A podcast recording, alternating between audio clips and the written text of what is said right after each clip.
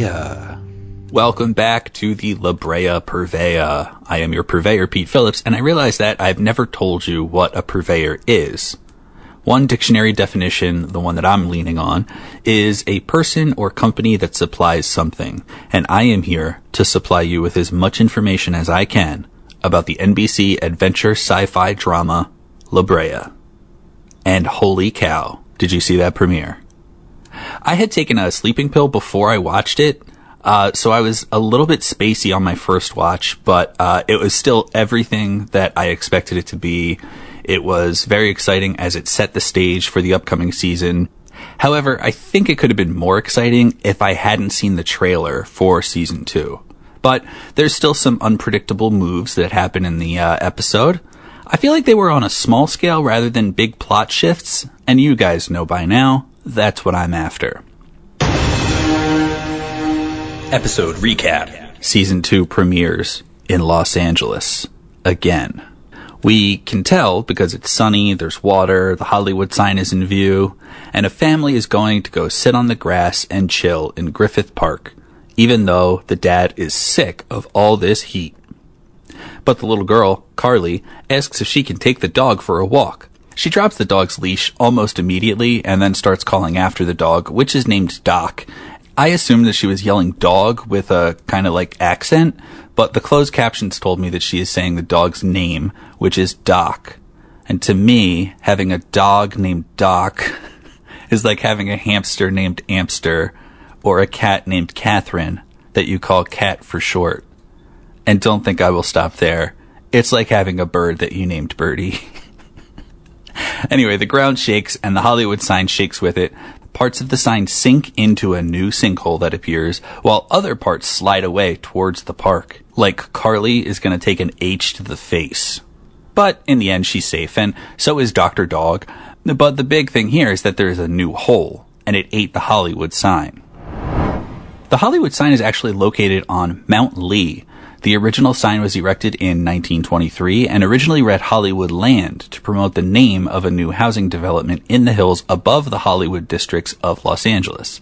Real estate developers Woodruff and Schultz called their development Hollywood Land and advertised it as a, quote, superb environment without excessive cost on the Hollywood side of the hills. But eventually the sign fell into disrepair, and the Hollywood Chamber of Commerce entered into a contract with the City of Los Angeles Parks Department to repair and rebuild the sign. The contract stipulated that land would be removed to spell Hollywood and reflect the district, not just the Hollywood Land housing development. After this big incident at Mount Lee, we flip to 10,000 BC. It's been about a day since the finale happened, so we're picking up without a lapse in time. I kind of thought that that's where they were going to go with things, sort of like move things ahead 3 months or something like that. But already, Sam and Levi are interrogating Silas. They think that since Aldridge outed him as being one of the people responsible for the holes, along with her, that he must know a way to get back to 2022, or at least get Riley and Josh back from 1988. There are loose connections there, but I guess I get it. He's the only person left to blame. Also, Eve runs down our character updates with Ty, just in case you forgot where anybody was. What about Mary Beth and Lucas? Any word on them? No. No one's been able to find them. With Mary Beth's injuries, I'm getting really concerned. Yeah. And then there's Aldridge, and there's Scott and Veronica. They're all missing. It's just, at least when Josh was here, I had somebody. Now, I'm all alone. You're not alone, Eve. I happen to be excellent company. Yes. Yes, you are. And in addition to all of those, Sam, our Navy SEAL doctor, is kind of on the edge, but we'll cover that in a minute. Meanwhile, Team Gazella, that would be Gavin, Izzy, and Ella, have a day in 10,000 BC under their belt now. Gavin has a spear, so that's a plus, but everyone is kind of pissed. Ella's like, why didn't we bring any stuff with us? And that's a good question. It's not like you didn't know where you were going, after all. They brought no food, no weapons, no tents, but who needs that stuff when you have Gavin? He goes food hunting and throws a spear at a warthog. Hey, Pumbaa, come over here! And takes it down in one shot. Call him Niraj Chopra, because he knows how to throw. Niraj Chopra is actually a gold medal winning javelin thrower, but you guys knew that, right? So you got the joke. Of course, after he makes contact, a giant woolly rhino comes out and chases him. But Gavin is basically a superhero in this world, so he is able to outrun a gigantic woolly rhinoceros. Then we see Josh and Riley waking up in the woods. They learn that they're totally in 1988. And that's because a red convertible blows past them on the road, and the riders throw out a cassette tape. You gotta wonder who the artist on that tape was, because even when Josh picks it up, he just drops it on the ground before they move on. And as they do move up the road on foot, they see Isaiah and Lily getting picked up by a bunch of nuns. You remember this from last season. Riley instinctively goes to save them, but Josh reminds her that those two need to be on their own journey, which would result in the birth of Josh. But to this proposition, Riley says, "What about us?" And lastly, we check in with Aldridge and Scott. He is meditating in front of a CGI sunflower field, and she is waking up from being in a deep sleep. She tells Scott that the people in the building, the one that they are going to, will want to kill her, and if he comes with her, they'll probably want to kill him too. But she also says that if he doesn't come, then, quote, "everyone you care about where you're from will die." Whether it's fear for the outcome or curiosity of what's in that building, Scott is ready to proceed. Back at the clearing, Sam is now finally going overboard. I don't know if this is about his anxiety medication or if he's melting down because Riley is gone, but regardless, he won't tell anyone what is going on. Instead, he pulls Silas out to the woods and threatens to shoot him in the head if he doesn't tell them how to get his daughter back. Silas, who's gone from pelt to peacoat, says that he can't do anything, but Aldridge sure can. Sam! Put the gun down! Tell me how to bring my daughter back. This isn't who you are. Sam. Truth is, I can't bring your daughter back. But there's someone who can. Rebecca Aldridge. Aldridge is missing. I can help you find her. There's a place in the woods, day's journey due north. What kind of place? We need details. Building. Made of glass and steel. It's 30 stories high. You won't miss it. Your only chance to save your children is to find Rebecca. That glass building is where she's headed. I'm gonna go find Aldridge in that building. I'm going with you. You two go verify what he said. I'll make sure he doesn't leave the truck until you get back. Shouldn't leave Sam alone with Silas. He's not okay. Eve and Levi head out to make sure that the story is true, because if it is, then they'll cut Silas loose. Oh, and for some reason that college professor-looking guy is still around. His name is Judah. I'm not happy about this, because Billy and Tony aren't around. Our traffic cop isn't around. Our bar-coded cow isn't around. And these are people that I grew to care about. Over with Gazella, Ella is like, "Maybe I shouldn't have come here." You're absolutely correct.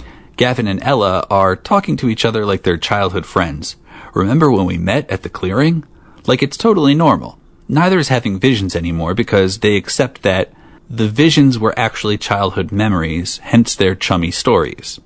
Gavin gives her a pep talk, probably so that, she doesn't become dead weight, dragging the whole trio down. She's really got to find the Lily inside of her, because Lily was kind of a badass.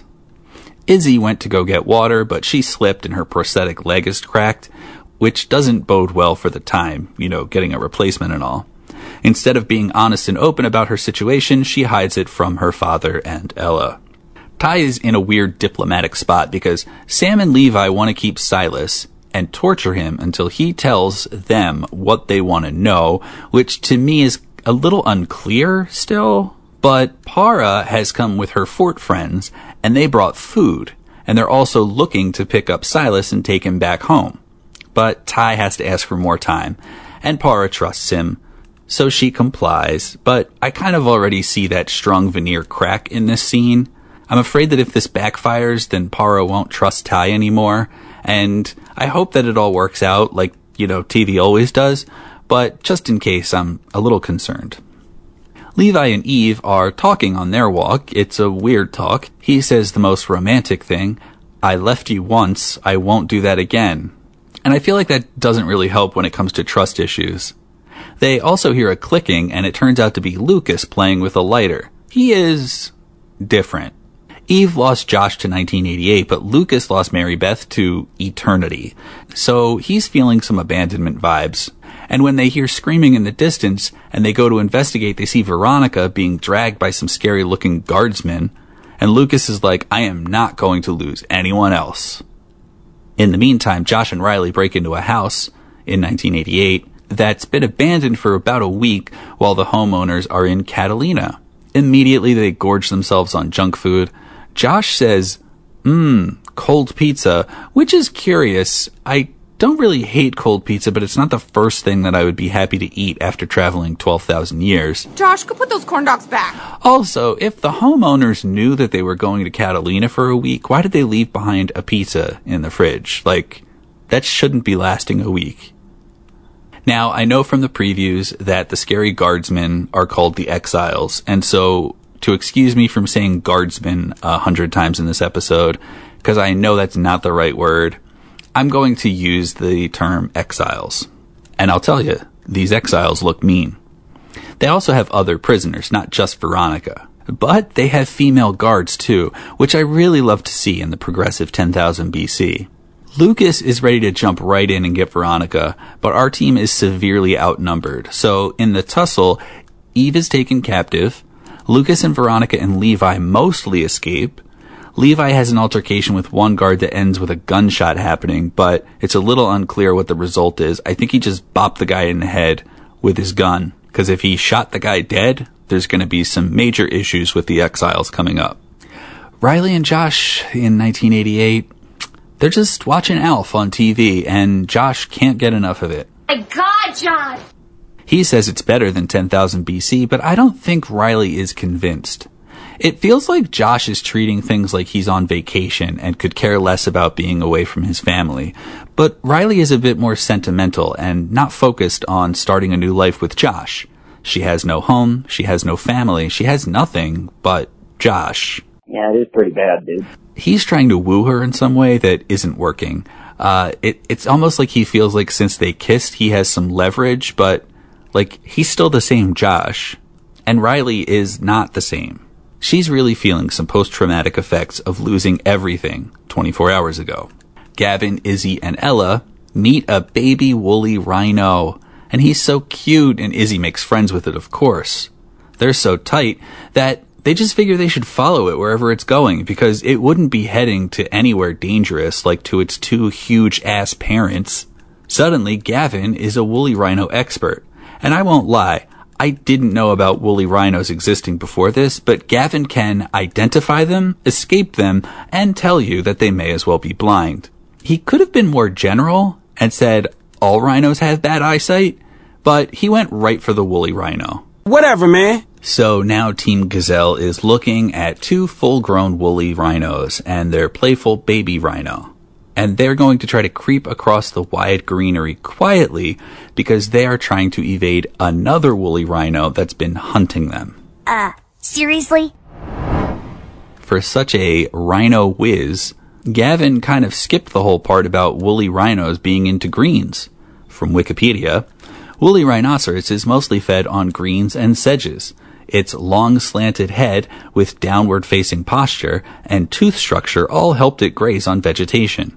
It had a wider upper lip like that of the white rhinoceros, which allowed it to easily pluck vegetation directly from the ground. Pollen analysis shows it also ate woody plants, including conifers, willows, and alders, among flowers, forbs, and mosses. Isotope studies on horns show that the woolly rhinoceros had a seasonal diet. Different areas of horn growth suggest that it mainly grazed in the summer while browsed for shrubs and branches in the winter. In the effort to cross the field, Izzy falls because of her prosthetic issues, and she just can't stop shouting about it, even though we know that rhinoceroses can hear.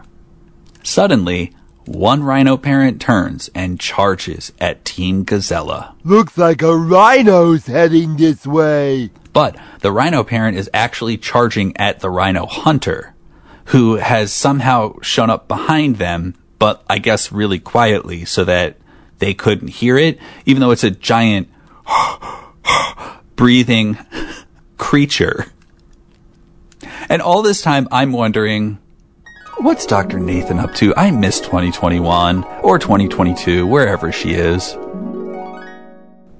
In 1988, Riley tries to talk to Josh. All right, want to get out of here? Hang on a second, Josh. It's cool. No need for a talk. I'm sorry, okay? It's just, this whole thing feels like this really bad nightmare that I can't wake up from. And I'm afraid that when I do, the newspapers are still gonna say 1988. Oh, you gotta be kidding me. What? I don't understand. The sinkhole never opened up at the Hollywood sign in 1988. No, it didn't. But if this sinkhole's anything like the one in La Brea, we may have found our way back to 10,000 BC. Partway through this talk, she picks up a newspaper and Josh sees the front page, which says a sinkhole opened and swallowed the Hollywood sign. So the opening took place in 1988. But you already knew that, right? I mean, like, they practically rubbed your face in it when the dad said that it was hot outside. From the LA Times, September 5th, 1988. 110 degrees ties hottest day ever recorded in LA. Boosters may tout Southern California as paradise, but when downtown Los Angeles reached 110 degrees on Sunday to tie the hottest civic center temperature ever recorded, the city bore a closer resemblance to Dante's Inferno. Area hospitals reported at least 7 cases of heat stroke and 1 child with respiratory problems related to a first-stage smog alert that was declared along Los Angeles County's southwest coast. Hundreds of thousands who sought refuge at the beach found massive traffic jams and 90-degree readings on the sand that could only be termed cool in a relative sense. Others never made it there. The freeways were lined with overheated vehicles, and people who stayed home with their air conditioners helped send electricity usage to a record high for a Sunday. But even that didn't always work. Several thousand Southern California Edison customers found themselves without power when 425 transformers were knocked out. The normal high for this date is 84 degrees, according to the National Weather Service. So, as I mentioned, Eve got captured by the exiles, but Lucas, Levi, and Veronica are free. So Lucas takes Veronica to the clearing where, I mean, best case, everyone is kind of ambivalent about her being back. Sure, she helped find the cow with Scott last season, but I don't think that had the reputation-saving impact that they hoped it would. It was more like, oh, nice, a cow. And Lucas is back too, but he was so bratty with his mom that I couldn't be too psyched to see him without Mary Beth. But then maybe that gives the two of them a lot to have in common. Levi broke away from these two, and he got himself caught intentionally so that he could hang out with Eve. And this is where we steer into an ending. We have Scott and Aldridge coming up on the building. She hits a button, a pond drains, and reveals stairs into the ground, which is a way into the building. Aldridge and Scott's dynamic is kind of silly. She does a thing, and he's like so impressed and excited. I'm not criticizing his excitement, but I don't think her ego needs more stroking either. After Team Gazella leave the rhinos, they find chunks of the Hollywood sign. Welcome to Hollywood! What's your dream? And Izzy spots the Peterson Automotive Museum in the distance, which means that, well, they decide it means that they landed closer to Los Angeles than they thought. But could it mean something else? Either way, they head toward the clearing, and in a preview for next week, we see that they made it there. Oh, and Josh and Riley, well, before the end of the episode, they steal a bunch of stuff from the house that they were in, and they head off to who knows where. What just happened? Let's start simple with this, okay? What do we know about the Aldridge building? Which is not called the Aldridge building, I know, but so far that's what we're going with. According to Silas, it's 30 stories tall, and it's made of glass and steel. According to Aldridge, the people in there will want to kill her, and there's an underground entrance. According to logic, it doesn't belong in 10,000 BC, and we have no clue what or who could be inside. I can't imagine many companies renting office space in 10,000 BC, so we have to assume that all 30 floors have a purpose. I work in a 6-story building, and at its least filled, there's probably 10 people in it. At most, there are probably 300. Taking those numbers, we could guess that maybe 50 to 1,500 people could be inside that building, and I'd err on the lower, closer to like 500. So what are these people doing in there? What do they eat? Where does their waste go? And why aren't they discovering this building in an archaeology dig in 2022? That's actually a very good question. Another question has me jumping the gun, and that is, will Lucas and Veronica be our season 2 shipping couple? They both seem a little unstable, and they both seem very alienated. And while it sounds like it could be a dangerous pairing, I think that it could maybe be good. Lucas swore that he would start a new, good life, and Veronica continues to recover from trauma and shame. I think they could maybe be a good source for healing for each other. That's actually a very good question. And who are those guys that I called guardsmen because I have no idea how to find appropriate descriptors? They are called the Exiles, which we know from a preview, but, like, what's their deal? They seem a little more advanced in their technology, and they also seem to have a mastery of metalsmithing. From Forge Magazine, industry leader in forging, a manufacturing process involving the shaping of metal using localized compressive forces. The first evidence of smithing by hammering iron into a shape is a dagger found in Egypt dating to 1350 BC. Although in Egypt it was likely the product of a Hittite tradesman. The Hittites likely invented forging and tempering, and they worked their ironworking techniques in secret. When the Hittites were scattered, their ironworking skills were spread to Greece and the Balkans. This early Iron Age occurred around 800 to 500 BC. The smith can also be found in classical mythology of the Romans, Greeks, Phoenicians, and Aztecs. So, are these exiles from a different time, or are they Egyptian? And I know that you're saying that sounds stupid, but it leads me to my next question, which is a multi-parter. That's actually a very good question. Are they really in Los Angeles in 10,000 BC? Oh, come on! I know. I sound like either a moron or someone from QAnon. Is there a difference? But hear me out as I get my red string and bulletin board ready. One vote for a yes is that whole archaeology dig from last season. The plane crashed. It showed up in the ground in 2021. So that is a clear vote for yes. But when Team Gazella jumped in the hole outside of Seattle, they landed closer to Los Angeles. When the Hollywood sign got swallowed, it kind of moved closer to the shore because it's between Team Gazella and the La Brea clearing. Unless the La Brea clearing also moved when it fell. This could explain all those fast trips between the clearing and Topanga last season. Also, just for the record, woolly rhinos didn't exist in America, so how is geography related to the holes? And how is time related to the holes? Is everyone getting dumped in generally the same time and the same place, but coming from different times and places? Sure, 1988 to 2022 isn't that long compared to 12,000 years, but still, we got Civil War gold, we got maybe these exile guys. And if they are, in fact, in 10,000 BC and in Los Angeles, is time and space folding in on itself, and is Los Angeles the center of the universe? That's actually a very good question. I told you it was a big question. Digging deeper. I was expecting some new blood in Season 2, but without any noobs so far, let's spotlight Silas. I feel like we have lingering questions about Silas himself, but we'll talk about what we know based on what we've been told. NBC.com can do that for us. The answer to who Silas actually is ever-evolving. The mysterious old man likes to keep details about himself close to his chest, but we do have a few answers about his identity.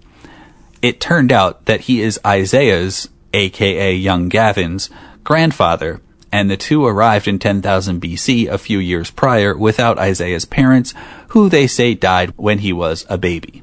They'd been living amongst the Tongvae, which are apparently the fort friends. I didn't know that we actually assigned them the historical name of the Tongvae, but they'd been living with the Tongvae ever since until the Sky People arrived via the La Brea sinkhole. And we later learned from Aldridge that she and Silas are former colleagues and leading scientists related to the sinkhole's creation. Aldridge even stole Silas's map of the sinkholes across California to give to Lily, aka Young Ella. If you buy that, I got a bridge I can sell you in Brooklyn. That is a phrase, right? So Silas claims to be Gavin Zaya's father, but we have no proof of that except for their beards and their haircuts. And I won't accept their relationship until I know the story of Gavin Zaya's parents. I don't even know if I believe that they arrived in 10,000 BC together. And now adult Gavin is going to be hanging out with his adult grandfather in 10,000 BC, so that's kind of cute, but I wonder what their dynamic's going to be like. For some reason, I do believe that he worked with Aldridge. That map seemed to be pretty accurate, but he also doesn't seem to be too willing to talk about his sinkhole knowledge, his role in their creation, or anything else for that matter. All things considered, he strikes me as someone who's been betrayed, either by people he trusted or by his own work or intentions. Did he willingly leave the scientist group that he was part of, or did they boot him out? In some ways, I see him as sort of a neo-Luddite who may have rejected technology because he saw what it could do. But with that betrayal of what he trusted, he's also come across as very suspicious of others and very angry. Maybe when Gavin shows up, Silas's spirits will turn around and he'll soften up.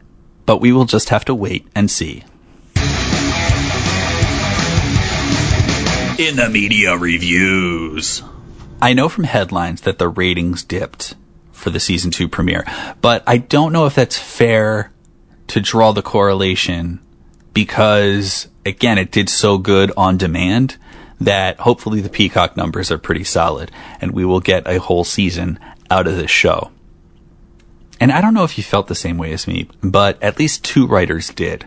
So I pulled a couple of quotes from Pajiba.com, which calls itself an independent entertainment site. The co-founder, Dustin Rolls, said, "Are we sure this was the La Brea Season 2 premiere? This week, NBC aired its second season premiere of La Brea, and for a season premiere of a series that hasn't aired an episode in 10 months, it was weirdly underwhelming. There wasn't much of an attempt to further the mythology, introduce a new twist, or even highlight a new relationship dynamic. Given where the first season left off, the premiere felt anticlimactic.